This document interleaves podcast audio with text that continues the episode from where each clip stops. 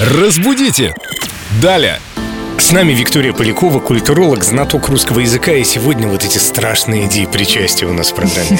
Вика, привет. Привет, друзья. Вопрос от Руслана Петракова. Как правильно употреблять выражение «писав заявление» или «написав заявление» в настоящем времени? К примеру, поясняет Руслан, в контексте предложения он слегка задумался, писав или написав заявление. Да, ну нужно сразу сказать, что русский язык, к счастью или к сожалению, богат своими интересными исключениями и глаголами, а точнее деепричастиями, которые иногда невозможно сделать. Вот, кстати говоря, глагол «писать» из него не сделать деепричастие. Есть, кстати, в старых произведениях формулировка «пиша», Угу. Пиша письмо, задумался он надолго. Но сейчас уже это малоупотребимая формулировка, и звучит она странно, если честно. Есть, конечно, и другие вариации, но мы не будем о них. В общем, от глагола «писать» деепричастие не сделать. Но, отвечая на вопрос Руслана Петракова, если мы говорим о настоящем времени, как он спрашивает, то все-таки, наверное, писав, но это тоже не очень корректная формулировка, и в таких случаях я всегда рекомендую